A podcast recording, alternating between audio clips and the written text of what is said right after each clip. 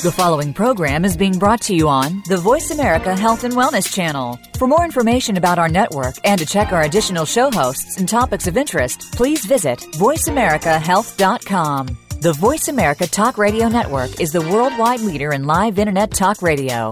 Visit VoiceAmerica.com. The views and ideas expressed on the following program are strictly those of the host or guests and do not necessarily reflect the views and ideas held by the Voice America Talk Radio Network, its staff, and management.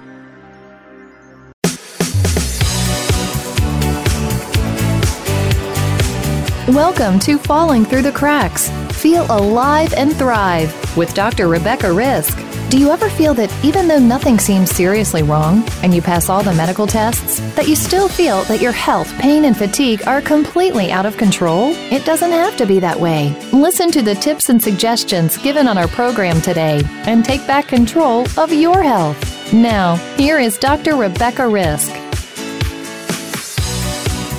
Hi, everybody. Welcome to Falling Through the Cracks. Today we're talking with Dr. Dietrich Klinghardt. He studied medicine and psychology in Freiburg, Germany, and completed his PhD on the involvement of autonomic nervous system in autoimmune disorders. He founded the Sophia Institute in 2012 and is actively involved in patient care at his clinic. Today we're going to be focusing on discussing Lyme disease. So, Dr. Klinghardt, welcome to the show. Yeah, uh, thank you for inviting me. It's an honor.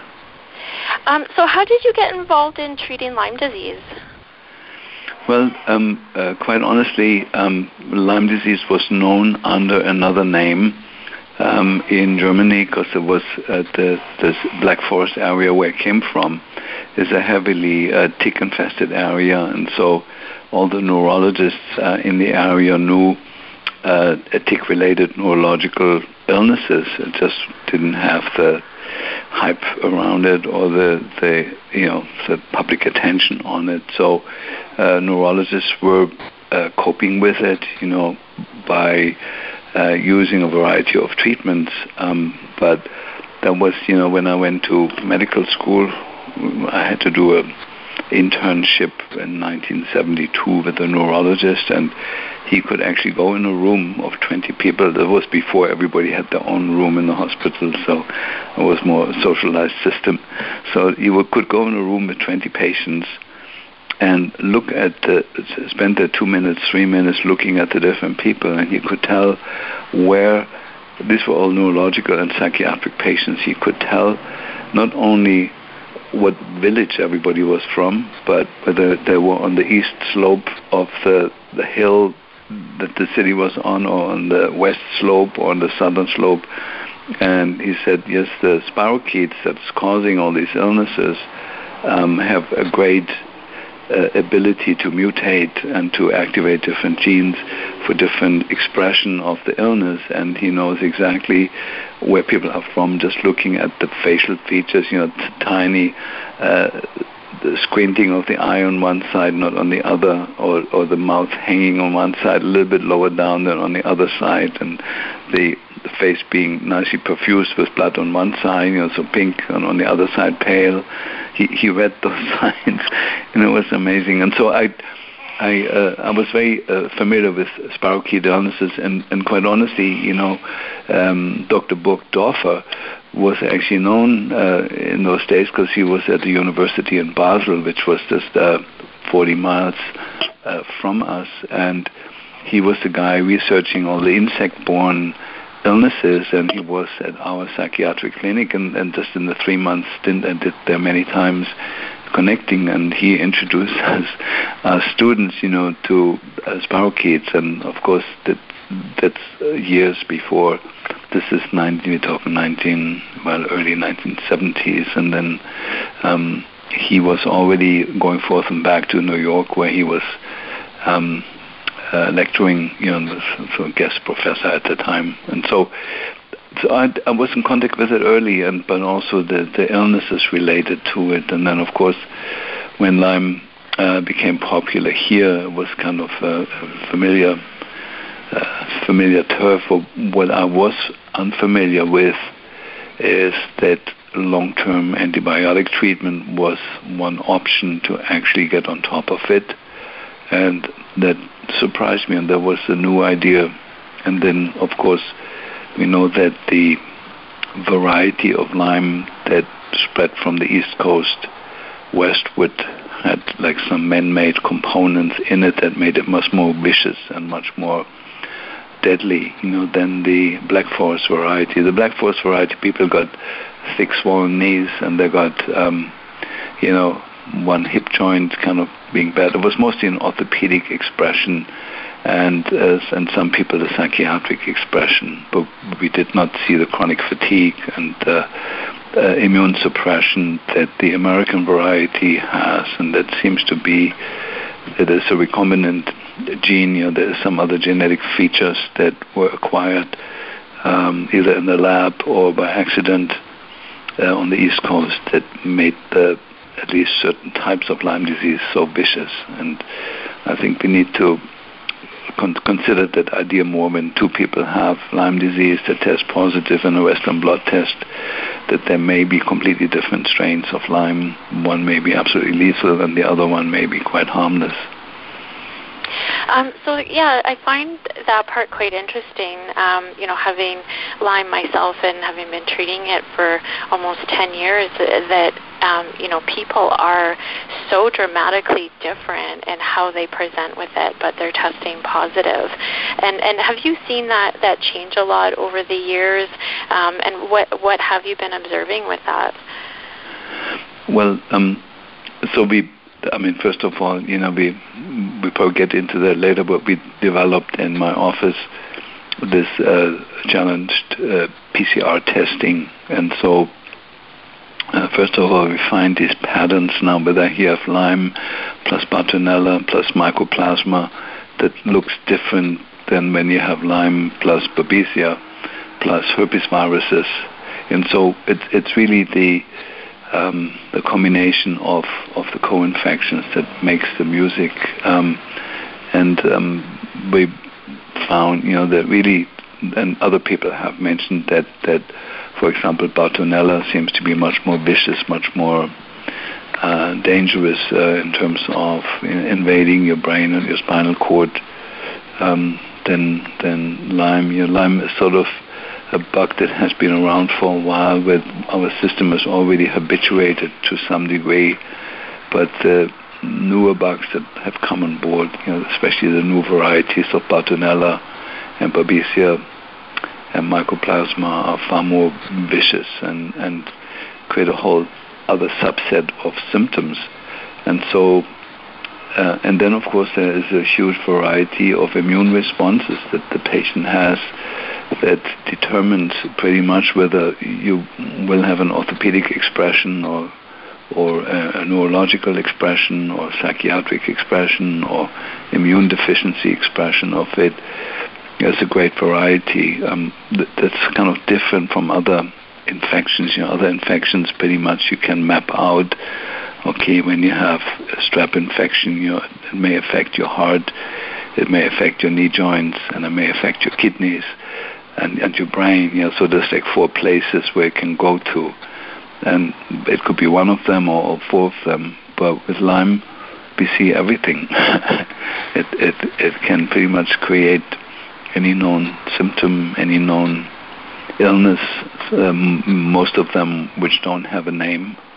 I don't think this the, the, the, the weird kind of off neurological illnesses that we see, we can pretty much now say that every neurological illness that doesn't have a traumatic cause, like you know when the parachute parachute didn't open up and you fell uh, into a haystack, you know, and broke 15 bones, and then have some neurological problems. That's probably not Lyme disease, you know. but if you have the same kind of pain pattern and you didn't have an accident, it probably is. So it's that, you know it's you cannot really by the symptoms you cannot really tell what it is. You have to test. So um, I want to ask you more about your challenged PCR testing, and, and just so people listening who, who aren't aware, Lyme is is difficult to test for, and I know that what you're doing, um, you're getting better results. So can you just explain how you go about doing that? Yeah. So the the original testing done in this country was done with a microscope. There was Dr. Burgdorfer and there was Alan MacDonald, you know, the brilliant pathologist who did all the early work dissecting Alzheimer's brain and finding in all Alzheimer's brain, not just in some uh, living spirochetes. And he worked with a microscope. And then because the microscope work is very tedious and you can only do it on tissues where actually the Lyme bugs sit, where they are, so it's difficult to you know, look into the brain of a living patient and kind of say, yes, you got Lyme spirochetes in your amygdala. So uh, to to get a test that uh, that works, people in this country went to immune system-based tests. That means if your the cells of your immune system travel through the body and they encounter Lyme disease, you know, so that they're they're informing then the, the thymus and other tissues of the illness, and then um, there should be a, a, subpopulation of the white blood cells should be entrained to go after these bugs, and that's sort of what you're ultimately looking for with the Western blot test and with the LTT test and the other IFA, IgG, IgM, all tests that depend on that the patient has a functional immune system that mounts a response and that you can see. Now, uh, the trouble with that is that the very severe Lyme patients have not mounted an immune response in in 10 years or 15 years. The system has completely been um, overwhelmed by the by the infection and uh, basically um, paralyzed. You know, so there is no more viable immune response. You know, one of the indicators that you're aware of that we are using for that is the CD57 test. There's pros and cons for this test, but it's a test that shows that Lyme manages to virtually annihilate a subpopulation of natural killer cells, of white blood cells, that are supposed to be in charge of killing the Lyme, and instead the Lyme kills those cells and they just disappear. And so, and and if the cells that are supposed to secrete into the blood the very markers that we're looking for in the lab. Yeah, so when, when we do a Western blot, we, we're looking for um, for markers that are secreted in the blood by functional cells of the immune system. And so when we have those markers, great, you know, then yes, you have you probably have Lyme disease. But if you don't have those markers because your immune system is exhausted and cannot produce those markers anymore, then um, we Lyme literate physicians know well that does not that does not mean you don't have Lyme disease. It just means your immune system is not capable of mounting that kind of response. And so the sickest patients that we've seen with Lyme, you know, with MS, with ALS, with um, Parkinson's, with different expressions of the illness, the sickest people that we've seen, people with severe chronic fatigue, had negative Western blots. And however, you know, I developed a system, a manual system of testing using certain reflexes called autonomic response testing, which I've been using for over 30 years. And uh, with the system be finding, especially in that patient group, massive indicators for that they have Bartonella, that they have, um, you know, Borrelia, different types of Borrelia, that they have Mycoplasma, and so that they have Rickettsia and so we were looking for a better way of testing. And, and here's sort of the, the short end that I think people can follow. In chronic Lyme disease, Lyme does not live in the blood. The blood has the best immune system, and who wants to live in the tissue that's the most hostile to you? So the Lyme spirochetes set up sanctuaries. That's a proper uh, term in medicine. Lyme sets up sanctuaries in certain parts of the brain, the spinal cord, the connective tissue, maybe in the right hip joint, but not the left one, in the discs of the spinal column, and other tissues. It is not in the blood. It occasionally strays in the blood if it gets by mistake flushed out by some event, by excessive exercise or by a fall, a car accident. It may be flushed out from its sanctuary into the blood and then you can find it, and then it sensitizes the system, and for a while you may actually have a positive Western blot, and then it's forgotten again.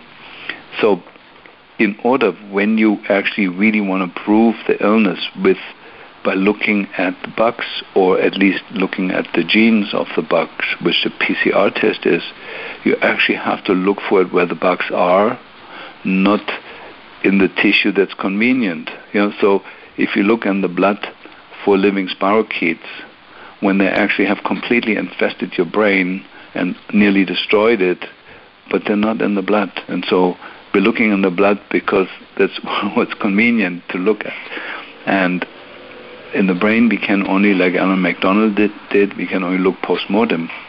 And so I just came up with the simple theory, well, let's use tools that chase the, enough of the bugs out from the brain or from the thyroid or from the disc into the blood and then chases from the blood through the kidneys into the pee because in the urine you're concentrating everything that's in the blood that's unwanted. And so based on that we developed this test, test called the RK protocol where we use ultrasound and infrared light on the tissues where we um, suspect where the Lyme bugs are, or with my ART testing, we already know exactly where the tissues are. You know, maybe the right prefrontal cortex and maybe the left temporal bone. And so we put ultrasound on those tissues. Um, for this, uh, the whole treatment takes less than 10 minutes. Um, and then follow that up with a particular infrared device that costs less than $20 that increases exclusion zone water that actually pushes the bugs uh, from the tissues where they're hiding into the bloodstream. And then we collect the urine for six hours. And then we have a huge yield, huge evidence of the bugs that they actually were in those tissues that we treated. And you know, the first 150 of these tests that we did, we had two patients that were negative. so 148 were positive, and it was very rare that somebody only had one bug. Most of them had, you know, the whole variety, the rickettsia, the ehrlichia, the um, you name it, you know, the whole who's who of Lyme disease. And so with that test, I, I hope it will become the gold standard. You know, it's much more affordable, it's less expensive than doing the IgG, IgM test plus the Western blot plus all the other things. And uh, we're testing for 14 bucks right now. And it, the test is about 500 bucks. So it's not cheap. But, you know, getting 14 of the co-infections for 500 bucks, that's a lot less than the other tests. And it's tissue specific. We can take a patient that got Parkinson's. Okay, we want to know what's causing the Parkinson's so we just put the ultrasound and the infrared light on the brain. That's it. Okay. If somebody has a bad shoulder, we just um, we want to know is the is this a mycoplasma shoulder, a Bartonella shoulder, or Borrelia shoulder, or none of it. We put the ultrasound and the infrared light just on the shoulder, and then collect the urine afterwards. You know, and then whatever comes out, you know, must be from that area. Now we can, admittedly, we should always test the urine before and do the test before, so that's 500 bucks. and then we do the ultrasound in an area, it's another 500 bucks. I have to say, the lab in Colorado is treating us very um, unfriendly. You know, they have not, even though we've sent them thousands of uh, of, of samples um, I still have, even for myself, pay the full price. They're treating us like shit um, in in American language, but it's the lab currently that uh, that we selected to do that. There was the old lab of Hal Huggins, who was a very good friend of mine. He was the dentist who set it up, and just to honor him and his creation, we've choose that lab, and so they do good work. But um, I think um, in terms of uh, they seem to have absolutely no interest in the science behind it, and actually the they just published a thing in the Townsend letter was completely wrong. They're just going to say, yeah, just do a little bit of body work and then collect the urine, it will show up. Well, that's definitely not true. You have to um, do this right, and so.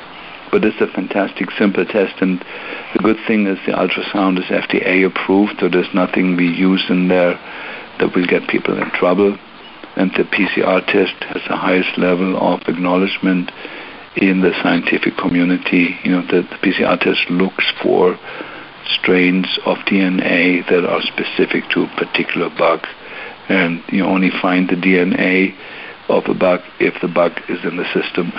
yeah, that, and the DNA doesn't linger around for weeks or months. So this is not that at some point you may have been exposed to it and now the dead bodies come out. This is uh, these bodies were alive um, a few hours before, and so it's it's a test that gives you in real time what people have, and it's fantastic, you know. And it's like everyone we've ever thought, everyone who walks in here with an orthopedic condition is positive. Everyone who walks in with a neurological condition is positive. Everyone with brain fog and chronic fatigue is positive. And so the, the theory uh, that all of this is Lyme disease is actually true. Okay. Well, you know, it, it makes sense to me to, to do the PCR test where you're finding the DNA of the bacteria as opposed to looking for that immune response that, like you said, is either not there because you've had it for so long and it's attacked your immune system, or, um, you know, you could have already treated the infection. It could be gone. So you're dealing with what is there and, and instead of um, what feels like a guessing game sometimes. Maybe I should say one last thing about that uh, many of the Lyme literate physicians and leaders in the field have been very invested in the Western blot test and other immune system based tests or the culture test that uh, Dr. Burrascano is, uh, is involved in and have been very reluctant to embrace my PCR based testing because it's a bit like the pharmaceutical industry, you know, when you're already invested in something and have uh, built your whole practice around a certain kind of testing, um, we have not been welcomed by the rest of our medical community with this test, which clearly is a revolution in Lyme diagnosing and actually leading to much better treatments. You know, because when you actually have a treatment where the PCR test turns negative, um, you know you're succeeding and you have a treatment, you know, where the Western blot test is disappearing, the patient either got a lot worse, or they may have gotten better, or the immune system may have gone to sleep. so you, you don't really know. The, the LTT ELISpot is a little bit more reliable in that way, but it's very, very difficult to know what you're treating by using the other conventional tests because they don't test for 14 bucks. It becomes not payable for people and and certainly to do follow up every couple of months uh, becomes impossible financially. Just alone that, you know, and exactly. the beautiful thing with our test is it's urine based, so we can do it on newborn babies, we can do it on toddlers, on, on young children, we can do it on the whole aut- aut- autistic spectrum because these kids, you know, to take blood from them is akin to torture at least for the physicians doing it or the nurses doing it. You know, there's going to be screaming. You're going to have to hold them down with six people. And with the urinus, huh, yeah, not a big deal. You know, collect the urine and and you can diagnose it off that beautifully. And they don't mind the ultrasound either. We can do the ultrasound on any autistic kid. By the way, all the autistic kids, you know, have Lyme. So just to say it as a uh, We're going to uh, talk about that more. Um, I definitely want to uh, talk about um, the other complications. We're going to take a quick break. Um, we're talking today with Dr. Dietrich Klinghardt. He's been treating Lyme um, since the 1970s, and he's the founder founder of the Sophia Health Institute. We'll be back shortly.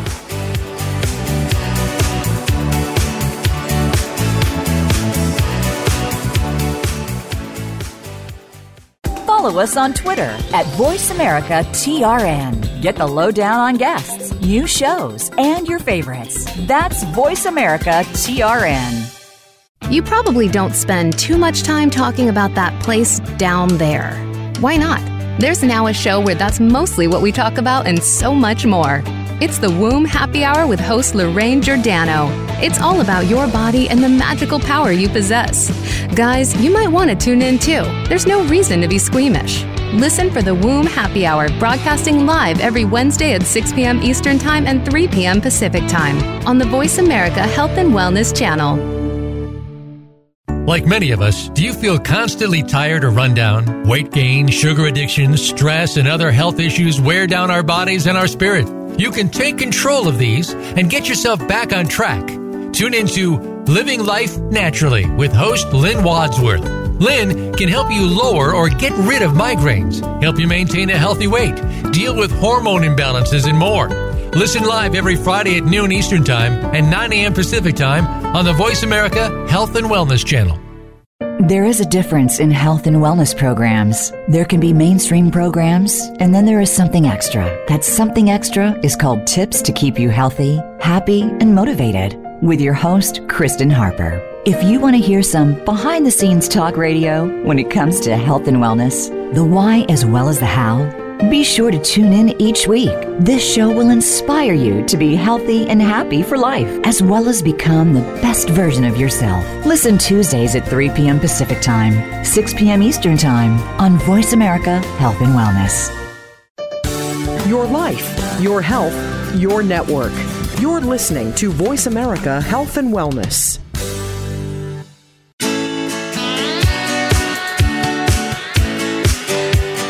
You are listening to Falling Through the Cracks with your host, Dr. Rebecca Risk. To reach the program today, please call in to 1 866 472 5792. Again, that's 1 866 472 5792. You may also send an email directly to Dr. Risk. The email address is anantacalgary at gmail.com. Now, back to Falling Through the Cracks. Feel alive and thrive. Hi, everybody. Welcome back. Today we're talking with Dr. Dietrich Klinghardt, and we're discussing uh, chronic Lyme disease. So, Dr. Klinghardt, before the, the break, um, you did mention that a lot of neurological illnesses, um, uh, you know, MS, ALS, Alzheimer's, Parkinson's, um, and autism are related to Lyme. And I know one of the complications, of course, um, is that our nervous system and our brains have a, a protective barrier, the blood-brain barrier. How do you get around that so that you can treat these infections once they've gotten in there? Yeah, so that's of course you know with treating the central nervous system that has been a a challenge even for the pharmaceutical industry to develop drugs that uh, cross the blood-brain barrier and um, we you know we use uh, pretty exclusively herbs for for this for the purpose and so we had to investigate which herbs tend to cross the blood-brain barrier and then the uh, published trick, you know, to accomplish that with almost all the herbs is to make them uh, into a liposomal preparation. You know, liposomal means that you, you, you have that herbal compound in, in the middle and it's wrapped around it as a tiny microscopic bubble of an oil. So it looks on the outside like an oil and on the inside it's it's watery. And so um, in this form the first of all the absorption when you when you um, give kids or adults a liposomally prepared herb, it's absorbed into the lymphatic system, not um, into the uh, absorptive veins in the gut. It's it's absorbed into most of it is absorbed into the lymphatics and travels up the thoracic duct, and from there it goes into the venous system. So it already on this pathway and already cleans up one of the major structures in the lymphatic system, which is the thoracic duct, and then spills from there into the veins and then into the general circulation. And the um, the uptake in the brain uh, can be increased with different other methods, you know, and the, the main one that we're using is the same one that we use for the testing is a combination of ultrasound and infrared light. So we have a way of testing if um, supplements or herbs or antibiotics arrive in the brain or not. And that is not generally known that very often there is a drug uptake problem in the brain where the brain just won't take up uh, medications that are aiming at killing the bugs that live in the brain. That was first discovered by Dr. Omura in New York and so adopted from me as a technique that we have to check if a drug arrives in the brain. And based on that, we found that the most common um, issue that prevents the crossing of medicine that should cross the blood-brain barrier in the form that we deliver it, um, the, the, most common obstacle why it's not taken up are infections in the jawbone, you know, the so-called striatal cavitations. And right next to it is root-filled teeth and sometimes just simple metal crowns or devitalized teeth. So, but that's the most common issue in children. The most common issue is uh, chronically infected tonsils. They completely prevent the uh, the uptake of medicine into the brain. And to understand that, it's, it's pretty simple. You know, if there's a constant toxic stream coming from your mouth or your throat, uh, the blood-brain barrier simply closes down, it closes business because otherwise it would destroy the brain, the, the brain. And so, but that brain will have brain fog again because you get less oxygen, less perfusion, less nutrients entering the brain, everything is less, and also the medication we put people on is less. And so what we found what is uniformly very, very important to clean up the mouth of patients and to clean up the tonsils in patients. Sometimes it's scars on the body, sometimes it's the thyroid that's dysfunctional, but I'd, say 90% of the blockages of uptake in the brain of things that are prepared in a way that should be taken up. So the common blockages is either in the jawbone area or in the tonsils. And so and so we've developed a whole teaching of how to deal with that and where to go to, to get the help. Of course, we don't do dental work in my office anymore, so we send people to uh, dentists are highly skilled and highly trained in doing this right because the Lyme patient is not an easy patient. As you know, they're um, usually more demanding than other patients, and more difficult, more reactive to if you do something that's imperfect. So we um, we went through that over the last 20 years to find uh, what dentists need to know. And dentistry is a fast evolving science right now, and so it's actually getting reasonably good at what it's doing. Where we still have trouble is if you need the, tonsils taken out in a child to have the ENT doc agree to that. Um, a lot of the the uh, adults and kids, you know, have um, a subset of symptoms that's called uh, pandas or PANS, um, that uh, this is a blood test. It's called the Cunningham panel. That most of our patients are positive. It shows that uh, that uh, people have confused immune systems, but it's all affecting the blood-brain barrier. Yeah, but so the the trick that we're using is we're looking for obstacles for the uptake, and then we make the preparations, even the the antibiotics, we make them uh, liposomal, so they can cross the blood-brain barrier in that form. And then we use infrared light devices and ultrasound to actually temporarily open up the blood-brain barrier when we give something like we like um, you know we don't use conventional antibiotics I like artesunate you know, which is a, a Nobel Prize winning injectable extract of wormwood um, and we use other things, even intravenous vitamin C, if you want to enter that, have that enter the brain. It's important that ultrasound and infrared light is used on the blood-brain barrier. There are certain spots on the skull uh, where those things are applied, and that temporarily opens up the blood-brain barrier, and you get a much higher uh, transfer of medicine into the brain. Um, of course, you know, there's craniosacral therapy, there's certain lymphatic techniques, there is other ways of of facilitating that, but it's a largely overlooked issue. One of the biggest issue is uh, CCSVI. You know, that's the chronic cerebrospinal venous insufficiency that Lyme and especially rickettsia creates inflammatory changes in the veins in the anterior neck area those are the veins that drain the blood from the brain. And in response to that, the veins close down, they become narrow. And then what happens, you know, if there's no blood going out of the brain, they can't go in the brain. And so most of our Lyme patients have a decreased perfusion of the brain. Um, and so, and then the important issue becomes a purely mechanical issue of how to open up the, the anterior neck veins, so to increase the blood flow to the brain. Um, we had a couple of uh, wonderful places in the U.S. that did that work. They all kind of went out of business because insurance wasn't paying it, and there was general war between the uh, hematologists and the, the, the blood vessel internists, you know, the vascular people, and the neurologists. You know, the neuro- neurologists were afraid that it was that it was discovered, discovered with that that many neurological diseases are actually vascular diseases, and they were losing their patients. So they just um, basically got rid of the procedure that opens up these veins.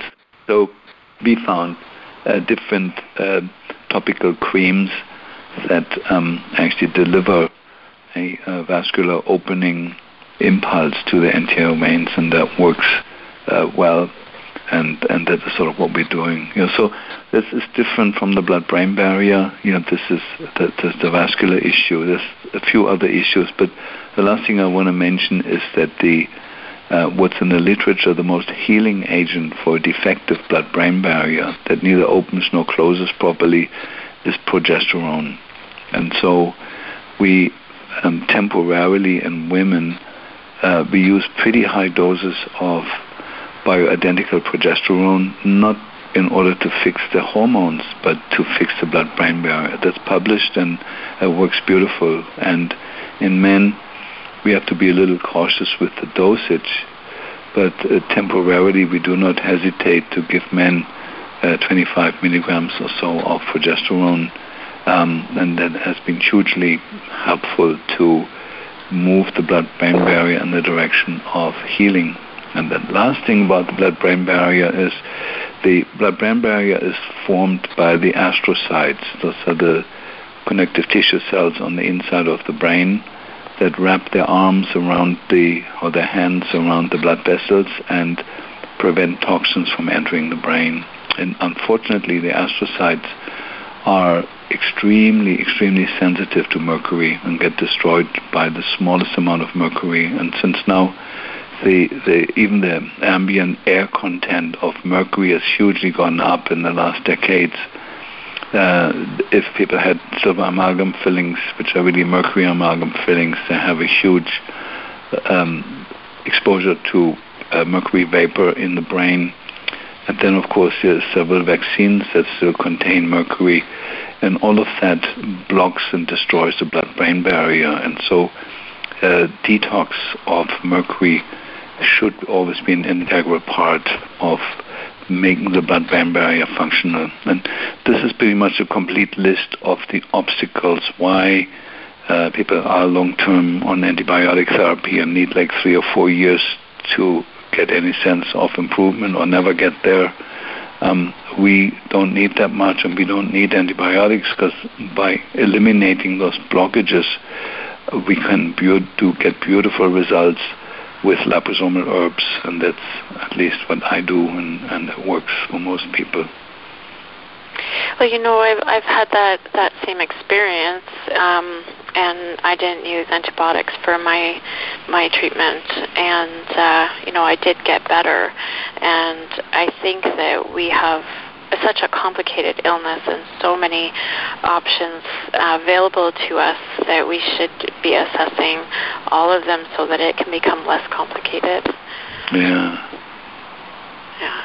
Um, we're going to take a quick break. We're talking today with Dr. Dietrich Klinghardt. He um, is has been treating Lyme since the 1970s and is the founder of the Sophia Health Institute.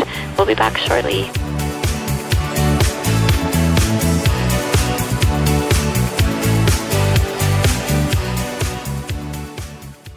Think you've seen everything there is to see in online television? Let us surprise you. Visit VoiceAmerica.tv today for sports, health, business, and more on demand 24 7. Step by step, you made it through the journey of pregnancy. Now your baby is in your arms, and you're on the cusp of a new journey breastfeeding. As a new parent, you receive a lot of advice, much of it conflicting, some of it outdated.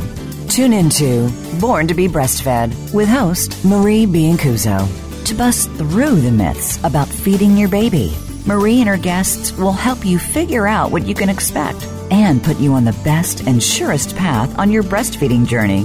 Listen every Monday at 6 p.m. Eastern Time, 3 p.m. Pacific Time on the Voice America Health and Wellness Channel.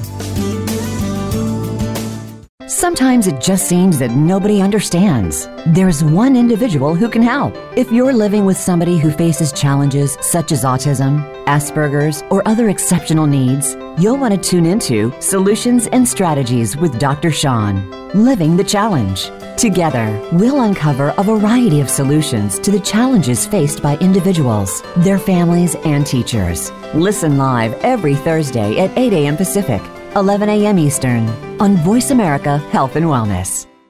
Addiction can affect our relationships, our families, our home, and work lives, but most importantly, ourselves. The recovery process can do wonders in the lives of people suffering from active addiction and also for those that love them. It's not just 12 step programs, but so much more. It's learning how to live life on life's terms. If you can relate to these issues or love someone who does, start with yourself. Start by tuning in to Miracles in Recovery with host Ray Lynch, Mondays at 8 p.m. Eastern Time, 5 p.m. Pacific Time on the Voice America Health and Wellness Channel. Hope is in your corner. Your life, your health, your network. You're listening to Voice America Health and Wellness.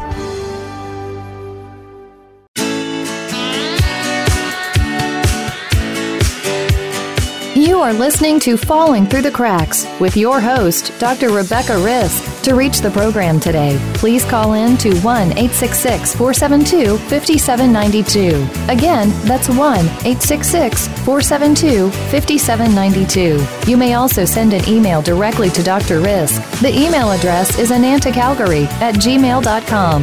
Now, back to Falling Through the Cracks. Feel alive and thrive. Hi, everybody. Welcome back to Falling Through the Cracks. Today we're talking with Dr. Dietrich Klinghardt. He is the found, founder of the Sophia Health Institute and has been treating Lyme neurological diseases and autoimmune disorders um, since the 1970s or uh, for a very long time. Um, so, Dr. Klinghardt, with the uh, complications of Lyme. I mean, we mentioned this when we talked about the testing that you know some people's immune systems aren't working, or they're you know they get some autoimmunity. So how do we work on that so that we can get their immune system regulated? Yeah, so um, it's important to know that pretty much all of us are in agreement that uh, when we look at the volume of a patient's symptom and the variety of it, that over 90% of the symptoms in a patient are caused by the patient's immune response, and less than 10% are caused by the microbes uh, and their activity in the system. That seems to be very, very clear. And so what uh, our immune system does to Lyme, which is published, it mounts an ineffective immune response. And uh, for example, we know that the outside uh, surface markers of a Lyme spirochete look identical to the myelin of sheet of our nerves, and so the immune system, poor immune system, instead of attacking the Lyme spirochetes, attacks the myelin and so you get all these neurological problems and MS. Um, and depending on what surface markers Lyme and their friends, you know, the co-infections, what surface uh, markers they're presenting, the immune system is not able to localize and identify these bugs and kill them, but it will attack any tissue in the body that looks similar, and that's your chronic pain, that's your brain fog, you know, that's inflammation in the brain. Um, it's the, the bladder symptoms and kidney symptoms that people have. Um, it's really every symptom, including the vascular illnesses that come from it, the immune reactions trying to kill the bugs that live inside the endothelium, rickettsia like so live there. Um, and, and so the immune system thrashes around and destroys many of the patient's tissues that look somewhat alike what they they know the bugs look may look like. That's one thing. But then also we know from Alan MacDonald's work that Lyme spirochetes actually live inside the vagus nerve. They live inside the several motor nerves until you get sciatica. And and then what happens is that the immune system attacks the very nerves that we need, that are vital for us, attacks them and inflames them, looking for these bugs, but isn't able to mount an appropriate, successful immune response. And so many of us uh, physicians, really under the guidance of the American Academy of Environmental Medicine, and especially the work of Ty Vincent, um, have realized that um, we, what the patient is suffering from is not the Lyme spirochetes or the Bartonella or the Babesia. What the patient comes to us for is the suffering that they have, and that's caused by the patient's own immune system. And we can downregulate the immune system without destroying it and without using steroids, but basically using uh, homeopathic doses of uh, preparations made from the same microbes. You know, that's sort of the low dose immunotherapy. And I went sort of a step further. Um, this is, and this is sort of probably the last thing I'm going to say. It's a beautiful new uh, treatment that is 200 years old. 200 years old. There was a Russian general who um, used. He was also a homeopath. He was a, a friend and student of Hahnemann.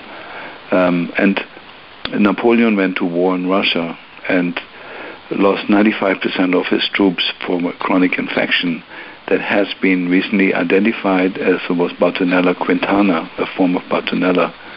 And on the Russian side, less than 5% of the troops died. And it's the anecdotal um, report how Korsakov dealt with that, with the infection, was fascinating. So he had people, he used a form of auto urine therapy, you know, sort of he had basically uh, created a, a, dilution of the patient's urine. Uh, of, of every soldier had to basically pee in their jar in the morning, then rinse it out with water, uh, succuss it, rinse it out one more time, and then drink it. And so that's uh, called an LM potency in homeopathy. And I took that report serious, and so um, you know, a patient that is under treatment um, sheds a lot of um, Lyme spirochetes, Bartonella, breakdown products of Babesia in the urine. It comes out in the pee. And the general rule in homeopathy, you know, if you have something toxic and you make a homeopathic preparation to it, it creates its own antitoxin. So we use the patient's urine, succuss it homeopathically in a certain way, and then that's what the patient drinks it several times a day. And those results uh, in my experience so far, superseding the results of the low dose immunotherapy, and I don't have to buy a single thing. Yes, all in the patient's urine comes out all naturally. You know, the mercury is in there, the lead is in there, the glyphosate, uh, all the toxins the patient has are trickling out and then making a homeopathic dilution of that antidote that and accelerates the further excretion of those things. And that's um, wonderfully successful, simple, inexpensive, and I've been using that principle in my German following, Austrian and Swiss following, and I, I have an active license in England, so we've treated thousands of people that have absolutely no money just with that, with fantastic results. And so, but it's just modulating the immune system, you know, and and you can document that, you know, the CD57 count goes up, their white blood count goes up, all the indicators that the immune system was down. Uh, you can see that there's very real, not just a uh, psychological improvement, but there's very real improvement of of the people at no cost. And I know there is many other approaches. You know, most of the herbs that we're using are also immune modulating. Um, um, we use a lot of um, bowel bacteria, you know, the megaspore biotic and the um, the the, um, the Bravo yogurt, uh, Bravo yogurt suppositories. That there's 42 different healthy microbes. They're all uh, attempts to modulate the patient's immune system back to a healthy, functional system. And I know uh, that that's the future of of Lyme treatment to do 90% of that and maybe 10% of the killing, Yeah. So I think I'd like to leave it there. Well, that that's perfect. Um, I, you know, I think that's a, a lot of information and puts Lyme definitely in a nutshell for everybody. Um, so hopefully uh, that that helps. Um, uh, is is there a way uh, that people can get more information if they need it at all? Uh, yes, we have a, a, a, couple of websites. The main one is klinghardtinstitute.com and the other one is sophiahealthinstitute.com. That's my practice. And then uh, we have uh, Klinghardt Academy. That's sort of um, a local teaching that more has to do with my ART testing.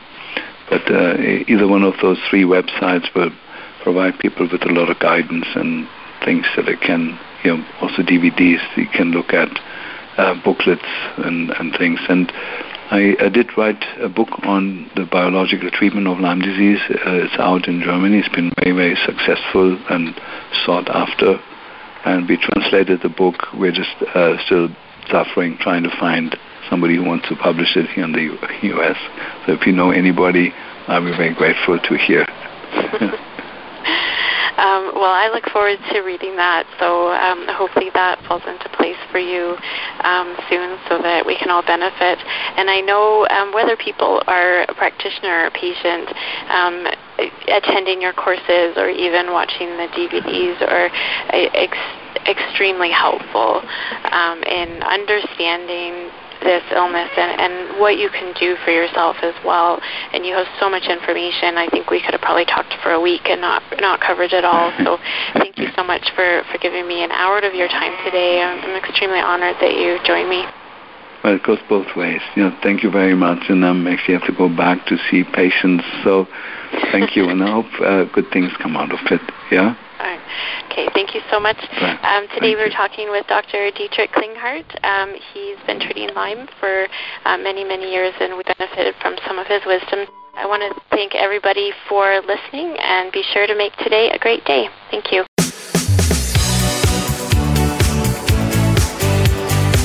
Thank you for tuning in to this week's edition of Falling Through the Cracks. Feel alive and thrive. Please join Dr. Rebecca Risk again next Monday at noon Eastern Time and 9 a.m. Pacific Time on the Voice America Health and Wellness channel.